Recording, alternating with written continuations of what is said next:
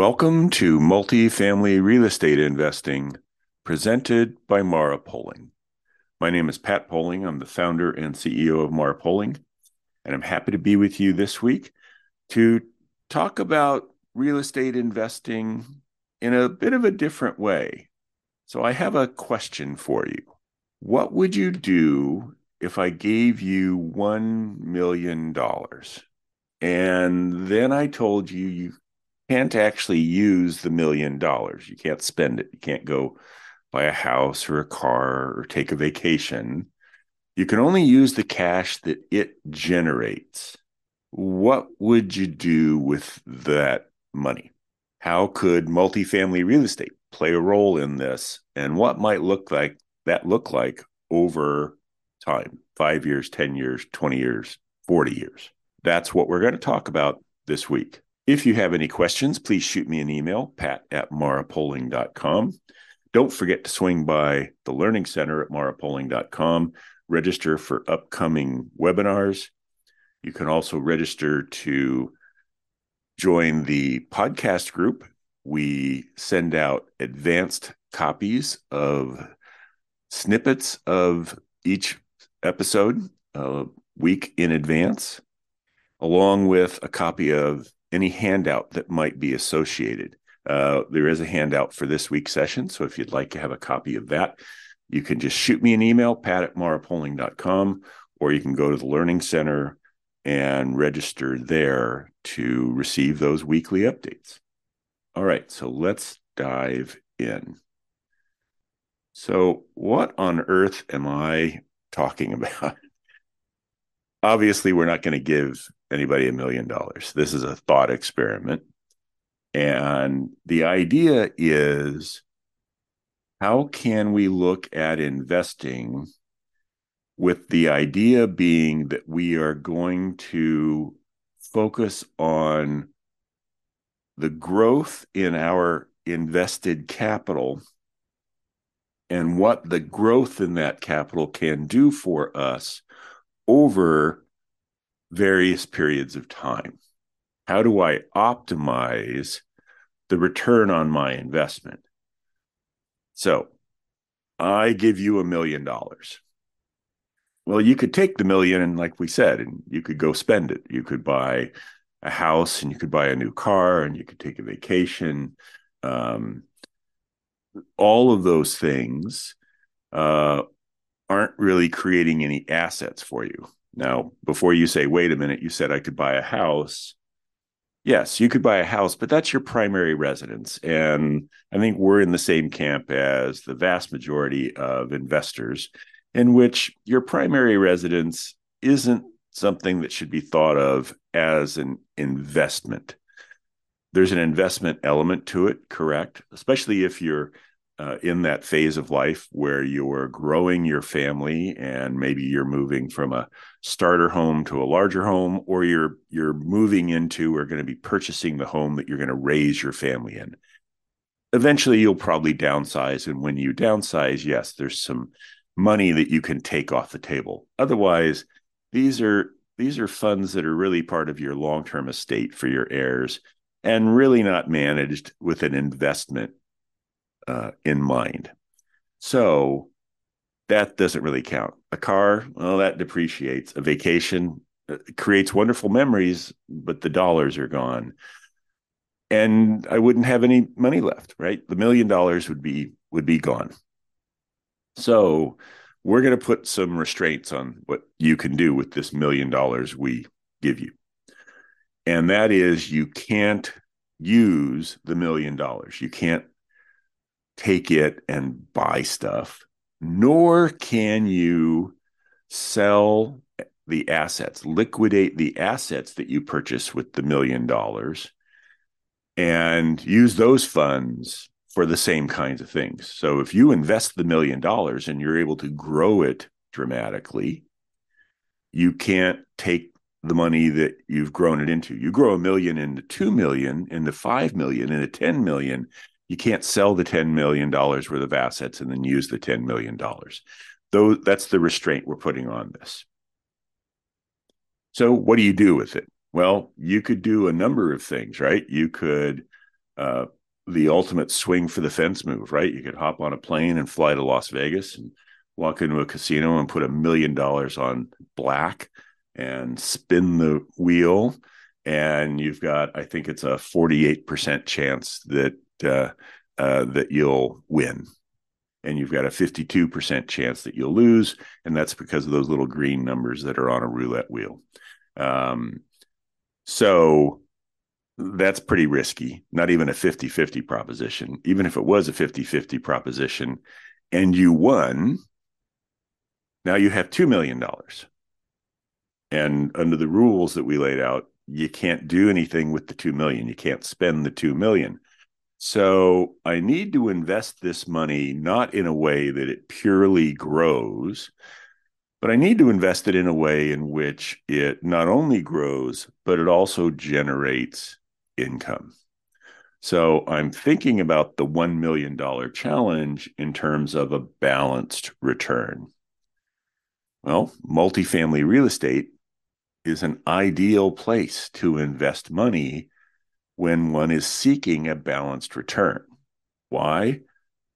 Well, multifamily real estate assets, apartments, grow in value over time, not because they grow in value because people just want to pay more for them although that could be a small component right the market might uh, at one period of time value investments in multifamily real estate uh, at a higher rate than they value them at some other point in time that's that's the difference in cap rates uh, that i'm referring to but let's set that aside because that's really the minor part of it. The growth comes from the fact that you're not investing in an apartment, you're investing in a business which rents an apartment to a tenant. And that business can grow over time and generate more income. And as it generates more income, it becomes more valuable. And so there's a growth component in multifamily real estate. And there's a cash flow component.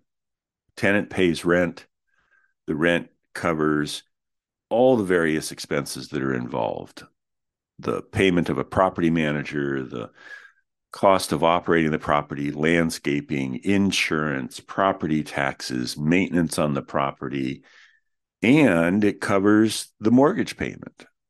And there's some cash left over. And that cash that's left over is cash that in the process I'm describing can be used because the cash that comes from that million dollar investment that's money I can actually use in the $1 million challenge I'm laying out.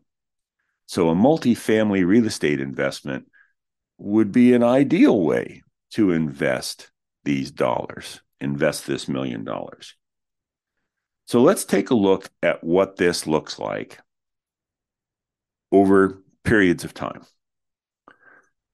Now, I wanted to use some numbers that were fairly conservative here. And while they are conservative, nothing's guaranteed in any investment involving real estate, right? If you want a guaranteed return, you don't invest in real estate or stocks or something else. You go buy a treasury, uh, and that's about as guaranteed as you're going to get.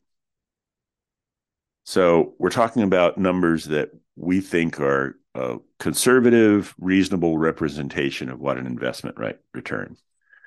So one component of that is the cash. Over a seven year period of time, I would generally expect this to happen more quickly than seven years, but we're going to say seven years because that makes this a little more conservative. Over a seven year period of time, it's, I think, a reasonable expectation, even in today's investing environment, with the cost of a dollar of NOI, i.e., cap rates, where they are, and interest rates, where they are, that you could achieve an 8% average annual cash return over that seven year time frame. We have an asset that we're working on an acquisition right now, and it's underwriting essentially at that level. So I think that's a reasonable assumption. Now, what that doesn't mean is that you're going to see 8% year one, all the way through 8% year seven, you might see four or 5% year one, growing to 8% by year three or four or five. And by the time you get to year seven, it might be nine or 10 or, or even more. So there's cash that gets generated. So 8% on a million dollars is $80,000 a year. So on average, through that first seven years, there's $80,000. So while I've given you a million dollars, what I've effectively done is given you $80,000 every year for seven years. Now, the other component of the return is growth component, the growth of that million dollars. We think a 10% annual growth rate is very achievable. Historically, our assets have experienced double digit equity growth on average over their hold periods. We're going to be a little more conservative here, and we're going to say that it's not 10%, it's something more like maybe 7%. So that over the seven years, it grows in value by half. So the beginning of the investment, it's a million dollars. Take the million and you invest it. And seven years later, that million is worth a million and a half dollars. So I've made $500,000 through that. That doesn't change anything about my cash performance in the first seven years. I'm still seeing that average of $80,000. That's not any different. So I get to the end of seven years and I've received $80,000 a year. And my original million dollars is now worth a million five. That's $560,000 in cash that I've received over that seven years. And I've probably done it in a fairly tax efficient way. There could be some tax associated with this. Uh, and by the way, we're setting aside uh, any tax that would be associated with me giving you a million dollars. Uh, we're going to say that we structure that in such a way in which uh, there's no tax that you're exposed to. Uh, maybe this is an inheritance, right? That we're just going to magically give you the million. All right. But what about that next period? So I say a seven year period. That's a seven year hold period. So we buy an asset, put our money in, and it operates for seven years. And after seven years, it's grown in value enough that my million is now a million five. So I'm going to sell that asset and use a 1031 exchange and take that million five and put that in a new asset that performs in the same manner as the asset we purchased initially, meaning 8% average cash over a seven year hold period and equity growth over seven years of about 50%.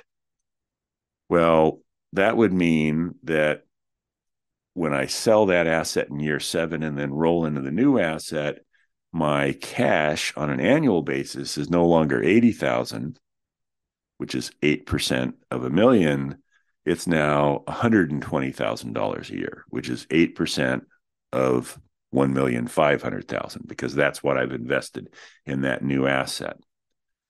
So I'm seeing a significantly higher amount of cash.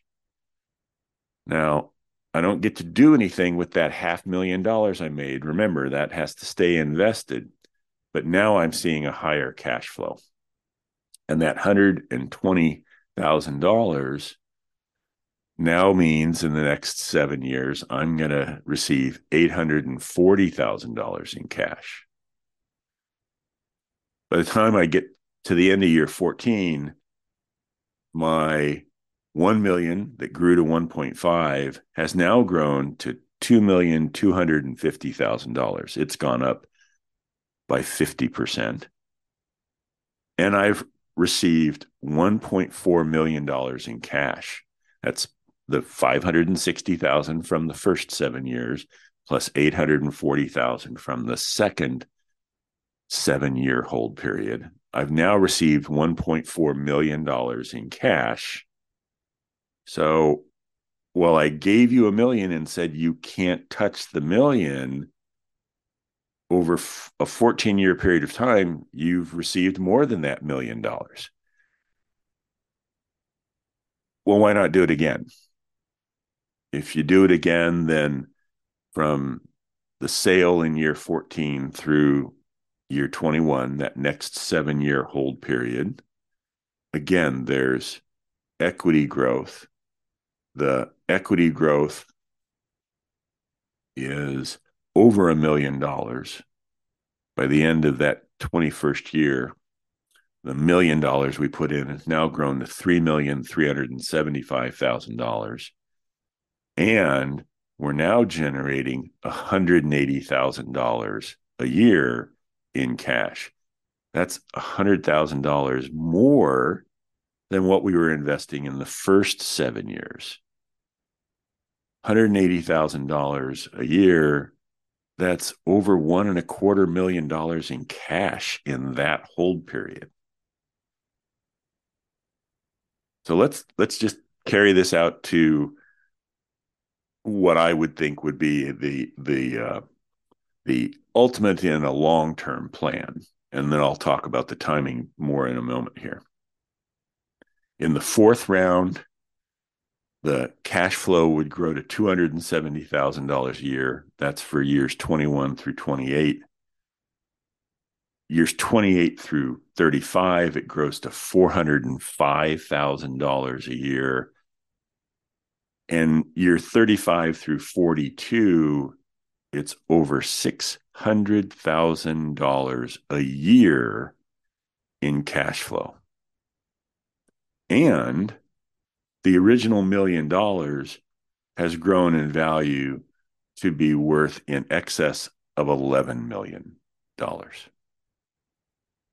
and continues to grow and generate returns for you, the beneficiary of all of this. Now, you could do this potentially with other investments if they were non real estate investments at every turn, at every harvesting, you would have to stop and pay the tax man. And you'd have to find assets you could invest in that would generate a combination of equity growth and cash flow which if you if you go back and uh, listen to the episode we did on asset allocation on why we like commercial real estate, you'll find that one of the reasons we like commercial real estate, multifamily in particular, is because of this balanced return, the fact that we get equity growth and cash, and the tax benefits that allow us to keep those gains deferred, that the tax on those is deferred until such time as we break the 1031 chain. So I can imagine some of you are listening thinking, this sounds fantastic. And obviously, I get it. A million dollars is scalable. I could take a hundred thousand dollars and do that. And it's just instead of 80,000 in cash, it's 8,000 in cash that grows to not 600,000 in cash, but 60,000 in cash on an annual basis. And yes, it can be scaled like that. But your question might be that's a really long period of time 40 years. What, what kind of investment actually operates like this? Well, that's a great question. So let's think for a minute about investing and time horizons and the fact that you are a 40 year time horizon investor, even if you think you're a short term time horizon investor. So let's take a look at some different um, age groups. So let's say that you are 70 years old. As a 70 year old, and we wish every one of our 70 year olds that are listening today great health and long life. The odds would say, right? Go dig out a mortality table. The odds would say you're not going to live 40 more years. So a 40 year time horizon not only would involve generating cash for you to years during your lifetime, right? So the $80,000 a year for the first seven years, that that's likely money you could use. The 120,000 a year uh, in that second set of seven years, which gets you into your mid 80s, that's also pretty reasonable that you, that those are dollars you'd be able to use. So this could be an investment that not only functions for your retirement, for your life, but then you've got another 25 years roughly of this 40 year timeline I've described that would essentially occur inside your estate. And so a couple interesting things happen.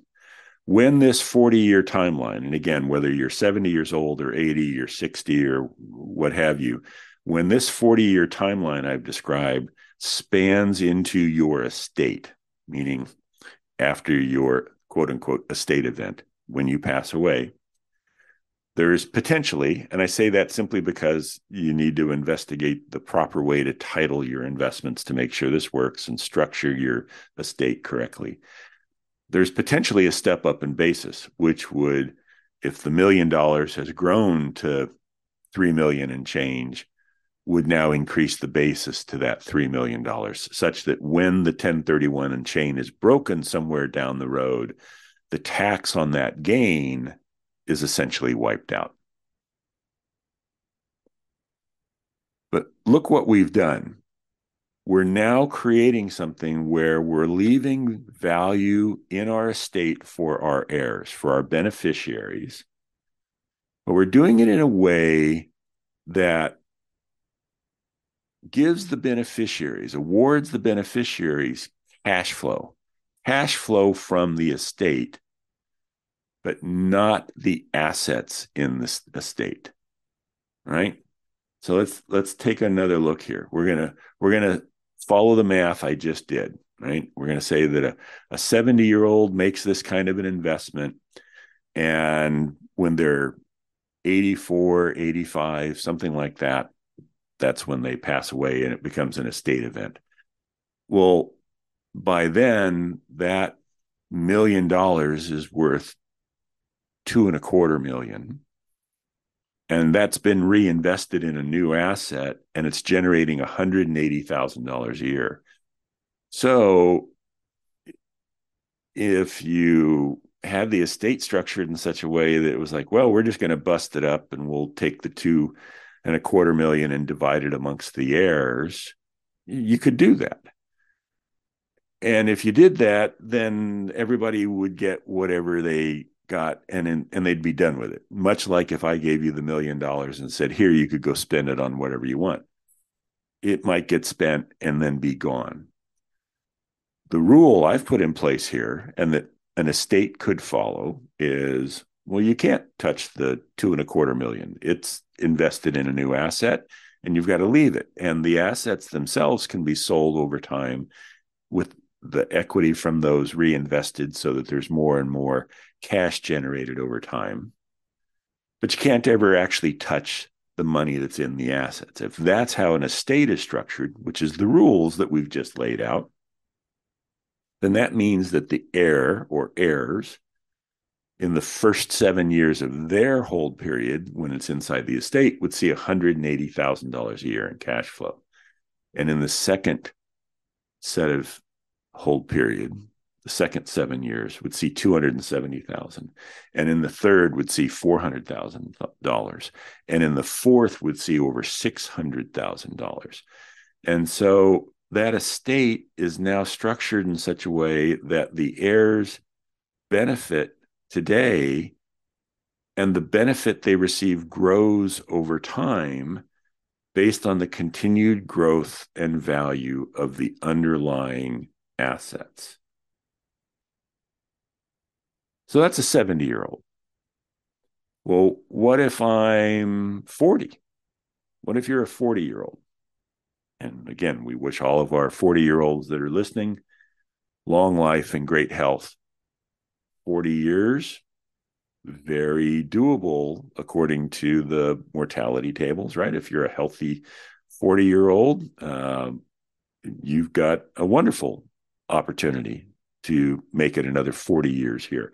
And so it's not an estate event for you, at least not during the 40 year timeline, right? And again, this doesn't have to stop at 40 years. You could continue.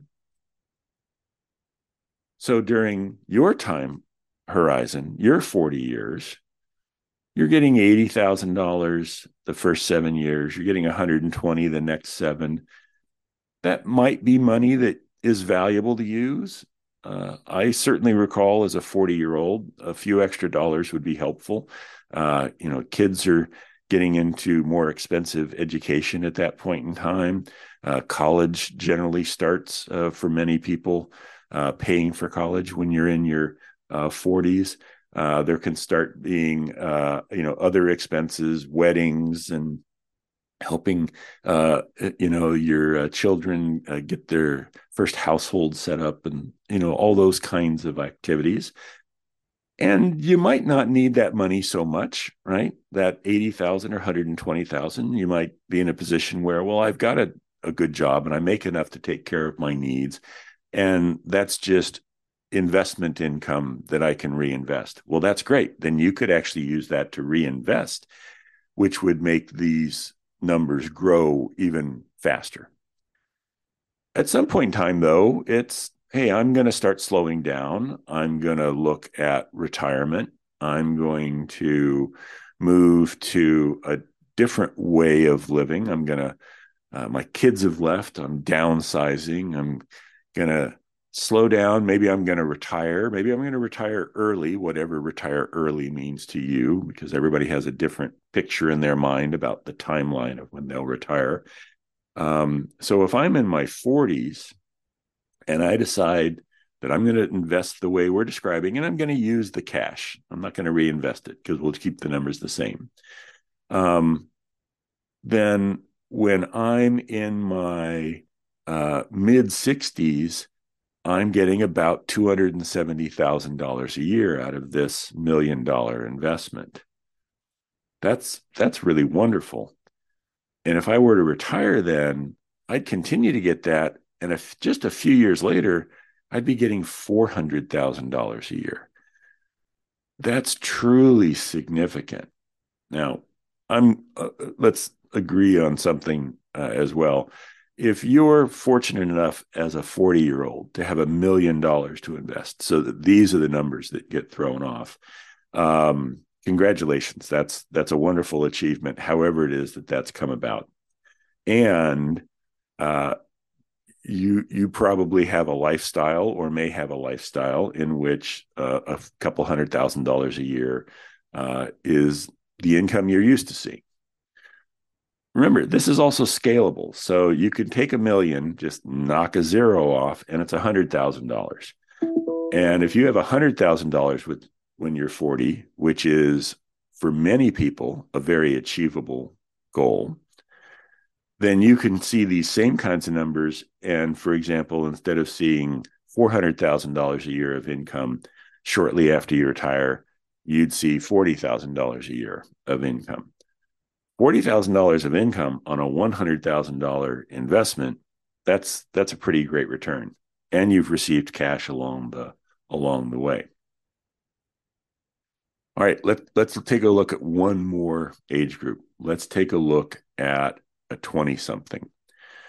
Now, probably aren't a lot of 20 somethings that are in a position to invest a million dollars. So again, scalable, right? 100,000.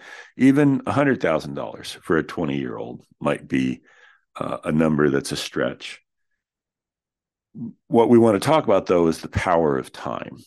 So a 20 something investing like this would be in their 60s maybe in their mid 60s at the end of this 40 year cycle I've just described. And that million dollars would be generating $600,000 a year in cash. All right. Make it $100,000. Well, $100,000, now someone in their mid 60s is receiving $60,000 a year in cash. So if you're a 20 something listening, one, congratulations on working on your financial education. Best investment you will ever make, hands down.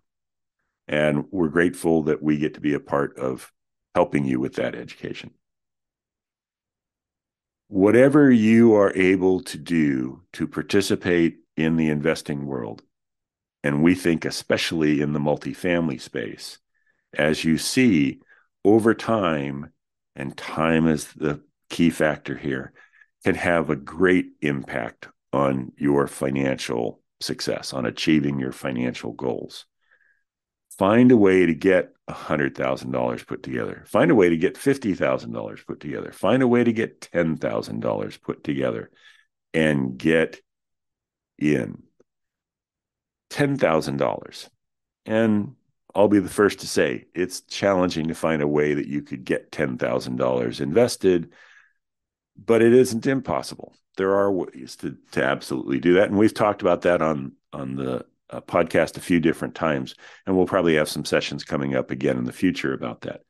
But if, even if you only put $10,000 into an investment that performed the way this described, you'd see some cash flow over time, which wouldn't be uh, terrible. You know, it might be $800 a year in the very beginning, but it eventually might be a couple thousand dollars a year. And when you are 60, now you're seeing $6,000 a year.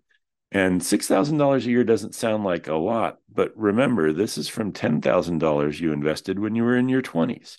And now you're getting $6,000 a year from a pretty simple investment. And the power of that is time. You took the structure of a multifamily investment that has a balanced return, some cash and some equity growth. You added in the tax benefits of being able to defer the tax on the gains so those gains can continue to work for you.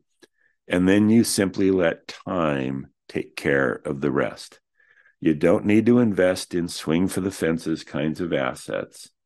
You can invest in very conservative, boring, basic, quality multifamily assets and generate these kinds of returns over time. Wherever you are in your investing life, whether you're just getting started and you're a 20 something, or maybe you're just getting started and you're a 60 something, wherever you are and whatever dollar amount you're able to fund to put an investment in place. And again, you can use this million dollar number simply as a tool to scale up or down to the size that you might be in a position to do. This is part of the plan for you. This is part of how you can look at the future and come up with a plan that's going to work to achieve your goals over time. If you're more tenured in life, meaning you're a little more like my age, then you're going to be looking at this from the standpoint of funds you get to use and funds that are left for your heirs or for, philanthropy or other deeds. If you're in the middle of life, these are dollars that could be a significant part of your retirement. If you're younger in life, you've got the power of time. You have great power.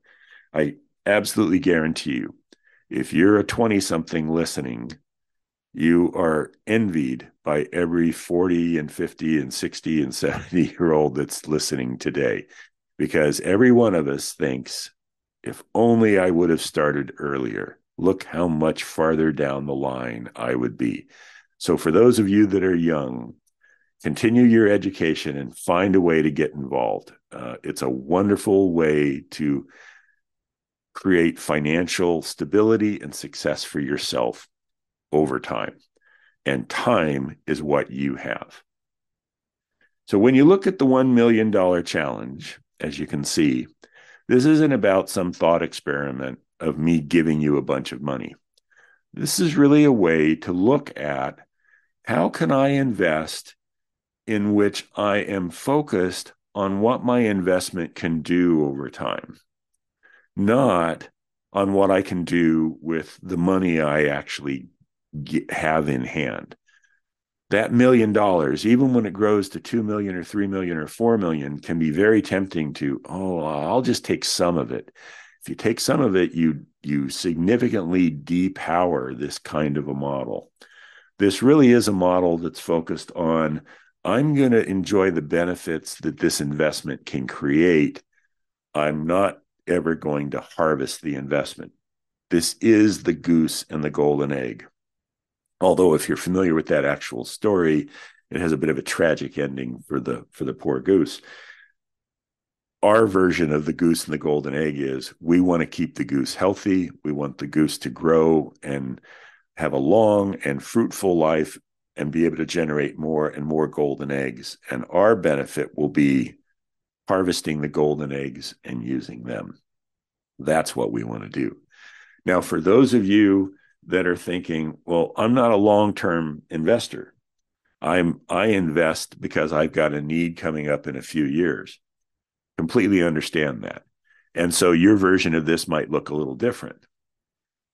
Is there anyone that's listening that is envisioning a point in their life where they're not going to be an investor, where they're going to simply say, I'm done investing. Give me all my money. I'm going to stick it in a coffee can in the backyard and I'm not going to be an investor anymore. No, I don't think there's anybody that's listening that thinks that. So if you're thinking, gee, 40 years is a long time frame, I don't know that I can invest that long well, you're going to invest that long. You're going to be an investor for 40 years, even if you are in your 60s or 70s or 80s, because whatever's left in your estate will be managed by whomever your beneficiaries are, and they'll be investing in the balance of that 40 year timeline. So, putting on a 40 year time horizon hat can be a really helpful way to look at your investments overall and what money you put where, what your asset allocation looks like. Again, we did a session on that recently. And if you have funds that you need to get your hands on in the next three years, four years for some specific event, or maybe those are your emergency dollars. Well, those aren't the dollars you're going to put in a longer term real estate investment like this. Those are dollars that you might put into a bond fund or some other uh, maybe a, a, currency type investment, cash, money market, something like that. Probably not funds you would put in the in the stock market. And again, we're not suggesting that you don't have any money in the stock market, but as you can see from the power of this model, uh, we absolutely advocate having some money in commercial real estate. In particular, we believe multifamily commercial real estate. Well, I hope this has been valuable. Um, for those of you that uh, don't have a copy of the handout that uh, aren't registered with us, uh, my apologies if the numbers uh, get a little hairy as we're going through all that. Just shoot me an email, and I'm happy to send you a copy of the uh, of the handout. Pat at marapoling.com, M A R A P O L I N G.com. And for those of you that are registered, I hope you found having the handout valuable as we went through this. Uh, you can always listen to the session again when you've got the handout there. Uh, and if you don't get the handout, uh, it's not essential to really get the gist of this, which is look to the future, help the goose grow to become healthier and healthier, and enjoy the golden eggs. That's the bottom line of what it's all about. So, thank you for joining me. Have yourself a great week and join me next week for another episode of Multifamily Real Estate Investing presented by Mara Poling.